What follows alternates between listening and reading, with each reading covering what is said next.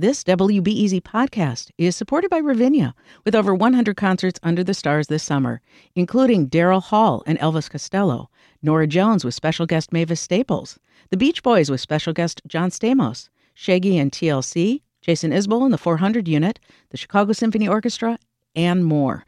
Their 30 acre park is nestled in a gently wooded area.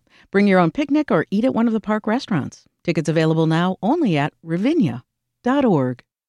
This WBEZ podcast is supported by the American Foundation for Suicide Prevention. Suicide is a topic that hides in the shadows. It's time we talk away the dark, learn how to spot the warning signs for suicide, and how you can have an open, caring, real conversation to help save lives. Visit the American Foundation for Suicide Prevention to watch the new short film and learn more at afsp.org slash talkawaythedark. I'm Sasha Ann Simons, and this is Reset. Yesterday, President Biden marked 500,000 lives lost to COVID 19. We often hear people described as ordinary Americans. There's no such thing, there's nothing ordinary about them. The people we lost were extraordinary. But while thankfully daily cases and deaths are declining, the pandemic is still affecting the economy in profound ways. Federal Reserve Chair Jerome Powell is on Capitol Hill as we record this podcast. He's explaining to lawmakers exactly what's going on with the economy as they mull over the president's $1.9 trillion stimulus plan. Powell said, quote, "The economic recovery remains uneven and far from complete, and the path ahead is highly uncertain." Nela Richardson is following all of this very closely, and she can explain both the big picture and what all these numbers mean for you. She's chief economist for ADP. Hi, Nela. Hi, Sasha. Good to be with you. Nela, tell us how significant it is that the Federal Reserve Chair is giving an update to Congress right now. Well, it's an update that Congress needs to hear, especially as they are contemplating this $1.9 trillion relief plan, because there's going to be a question of whether this plan is too big and whether it is directed in its most efficient usage. So I think Chairman Powell's testimony will help connect some dots to members of Congress. So this this isn't just an ordinary testimony, which he does, you know, twice a year, every year. Yeah. This is a testimony that feeds into a vote that could affect millions of Americans that takes on added significance. And so it's really important that they hear his messages. Well, he's been discussing uh, employment and inflation goals and the progress that's needed there. Uh, we're going to dive into that soon, Nela, but first, I, I want to better understand the inflation discussion. Can you explain that? um, let me just be very transparent. The inflation discussion is all over the place. Okay. There has been more views on of inflation than I've seen in a very long time. Some people are saying, and these are experts, these are economists, PhDs, well recognized, thought leaders who are saying that inflation is a concern because of mounting fiscal debt, debt that could even get larger with a $1.9 trillion spending plan. There are others that say that COVID 19 has been a depressant on inflation, that's going to keep a lid on the overall uh, price increases, and that we haven't seen any real threat from inflation in a decade or more. So why should we be concerned now? There are bigger part problems that are more immediate for the economy. I, I tend to fall a bit more into the latter camp. Inflation is not the concern now that it was in the 70s and 80s, mm-hmm. uh, but like all risk, it should be managed and watched very carefully maybe the fact that this conversation is all over the place is a part of the problem. Um, and well, give us a sense then, Nela, of, of how the economy is doing right now.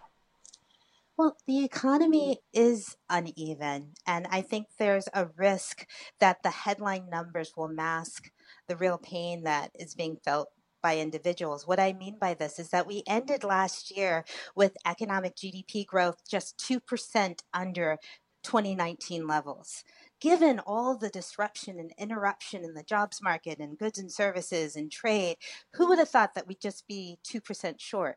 But that number really belies the problem. We're not back to the same growth trajectory we were pre pandemic. And then there are sectors of the economy that are really hurting, whether it's actual industries like leisure and hospitality or the jobs market, which is still 10 million jobs short of where it was pre pandemic. It is uneven. And uh, the fact is that low income individuals are feeling the brunt of the pandemic uh, much more so than anyone else. Well, you mentioned the industries. Make it clear for us what industries are struggling the most? It's really the ones that have been front facing, the ones that rely on close social contact as a, a way of doing business. It's yeah. restaurants, it's bars, it's theme parks, it's cruise ships, it's airlines, it's all those things that connect individuals physically. Um, what's done well in the pandemic are those that digitally connect people. That's why tech has benefited from the COVID 19 economy. So part of the, the issue is kind of spreading the recovery out to those hard hit sectors. And part of the issue is spreading the recovery to those hard hit individuals. Both need to happen in order for this economic recovery to be fulsome mm-hmm. and complete. And the risk is is that if there are any drags, either on the industry side or on the people side, it actually will lead to a slowdown in growth. It will anchor growth in the future, and that's what you don't want. Well, if Congress is to to spend that 1.9 trillion dollars uh, from Biden's stimulus plan, how much impact might that have on the recovery? Specifically, just getting those dollars into circulation it could be mixed and dependent on how it's executed. So part of the, the stimulus dollars goes to amplifying the vaccine rollout. And I think there should be at least widespread agreement that the more we inoculate, the more we vaccinate, the more we put in safety protocols, the faster and easier it is for uh, cities, companies, individuals to get back and re-engaging in the economy in the normal way. So money going to that effort seems to make a lot of sense. What's more controversial and has a big price tag is direct payments to consumers, especially given the unevenness of the impact. Mm-hmm. Giving another round of direct payments to people who may save it or invest it in the stock market is not likely to be the best use of dollars. Targeting that money to people, uh, to small businesses impacted by COVID 19 would generate far better results, economically speaking, uh, to giving it to people who don't need it. Well, let's jump to the phones. Nela, Morgan is waiting. Uh, Morgan's calling from Edgewater and has a question about the social worker uh, industry. Hi, Morgan. So I work for a social services agency as a social worker, and I'm just curious about what the state of the social service industry will look like amid a recovery, and if there's anything specified for it in this recovery package. I've known people who've lost their jobs and programs have been cut amidst a pandemic when the most vulnerable need the most help. Thanks, Morgan. Well, thank you for your, your work in this field, and I couldn't agree more. Part of the fallout, and I'm an economist, so I, I won't be able to say a lot of directly on the social work industry specifically. That's not my field. I, I, I'm sorry to say, but what I can say is that not only have individuals been imp- impacted economically, but mentally, socially. There are real mental effects that are just being understood for children, for workers that have been displaced, for people whose stress, life stress has been amplified and exacerbated, maybe by even personal loss of a family member or a friend. So, what it's clear is the value of social work has never been more needed. And um, hopefully that is part of the consideration of Congress when they think about hard hit industries and the efficient use of dollars that social work, mental health, and the need to get people both mentally, physically, and financially back on their feet uh, all comes into play. Nela, has anything surprised you with how the economy has responded to this this pandemic over the past year? Like, were there spots that you were predicted to not do so well that were able to stay successful, or even find new success? Yeah, housing. housing yeah. has really taken off during the pandemic, and it, it's surprising and it's not surprising. It does uh, feed back into our need to nest when confronted with with challenges that are external. So the fact that there is demand for homes is not all that surprising, but what is surprising is how fast housing rebounded and skyrocketed based on really bad job conditions and maybe a sense of job insecurity among some. I think what housing performance has showed is that this is a K-shaped recovery with some people feeling absolutely comfortable and confident and bolstered by rock bottom interest rates in purchasing a home.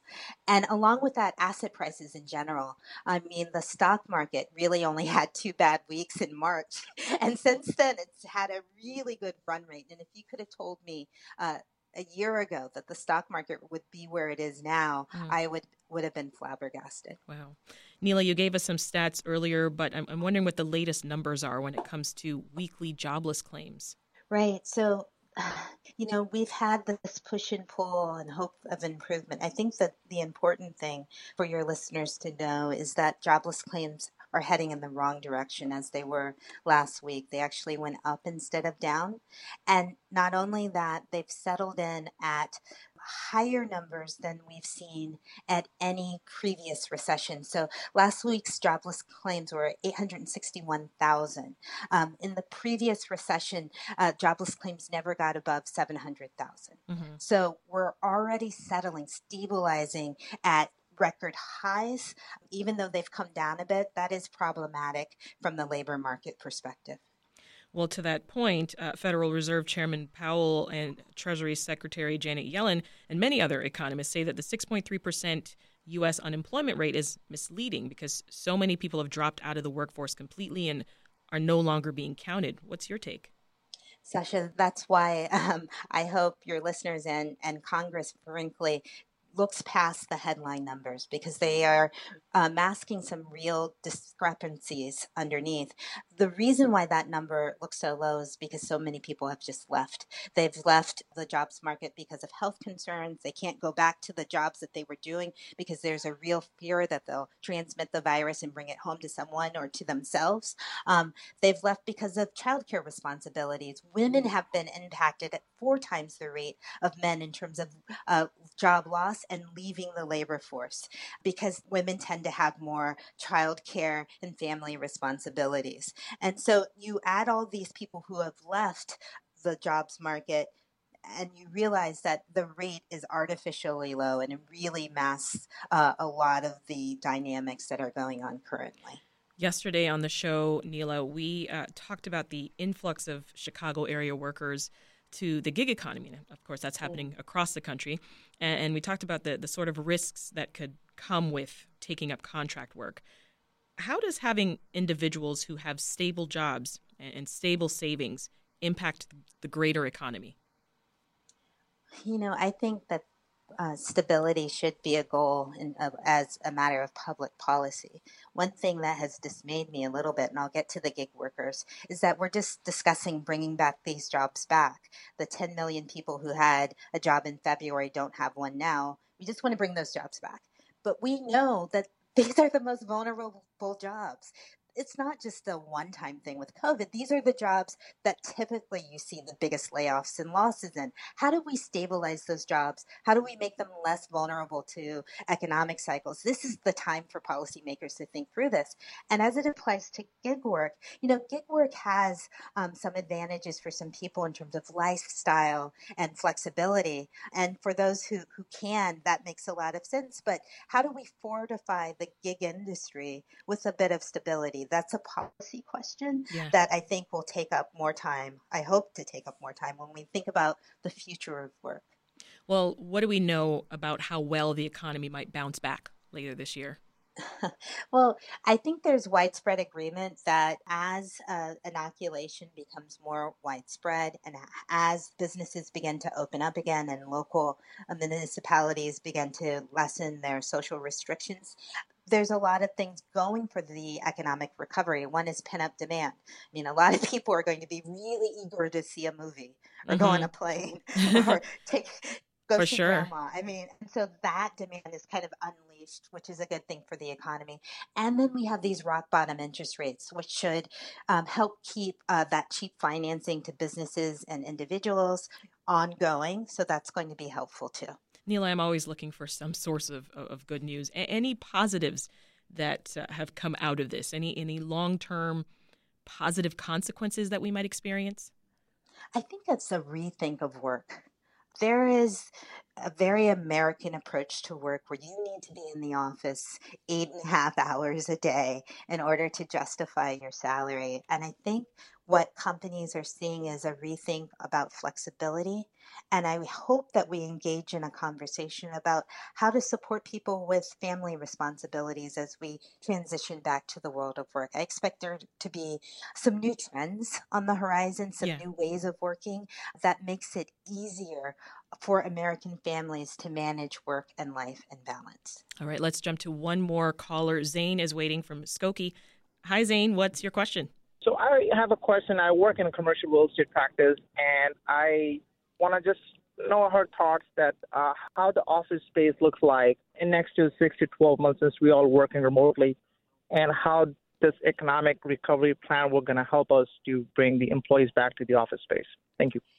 Uh, that's a great question. And commercial real estate is one of those that it's very different from housing. Instead of taking off, it's really been impacted by uh, the fact that people are working from home. I do think that businesses reopen. I think that from shopping malls to other corporate facilities, um, we do get a revitalization of the office space, but it may look very different. There is some benefits from us all working together in one location. And I think um, that will never go away. However, the footprint might be smaller. And so that's going to be the question companies are going to make. Do does everyone come back into the office and how big of space do they need to lease, rent, or own in order to accommodate the workforce? So I think commercial real estate will take longer to recover than some of these other industries because there are long term decisions that'll have to be made now to anticipate the needs of corporate America in the future. Yeah, we also talked about what the future of office work could look like post COVID. So uh, we did that on, on yesterday's program.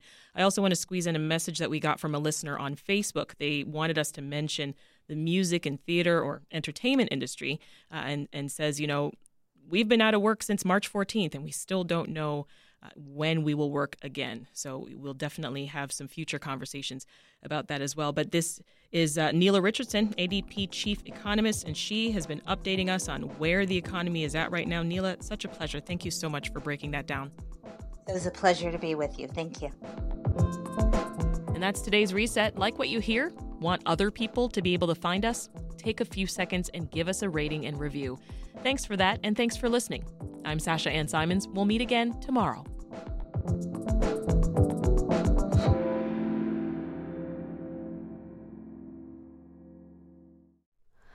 Hi, it's Terry Gross, the host of Fresh Air. We bring you in depth, long form interviews with actors, directors, musicians, authors, journalists, and more. Listen to our Peabody Award winning Fresh Air podcast from WHYY and NPR.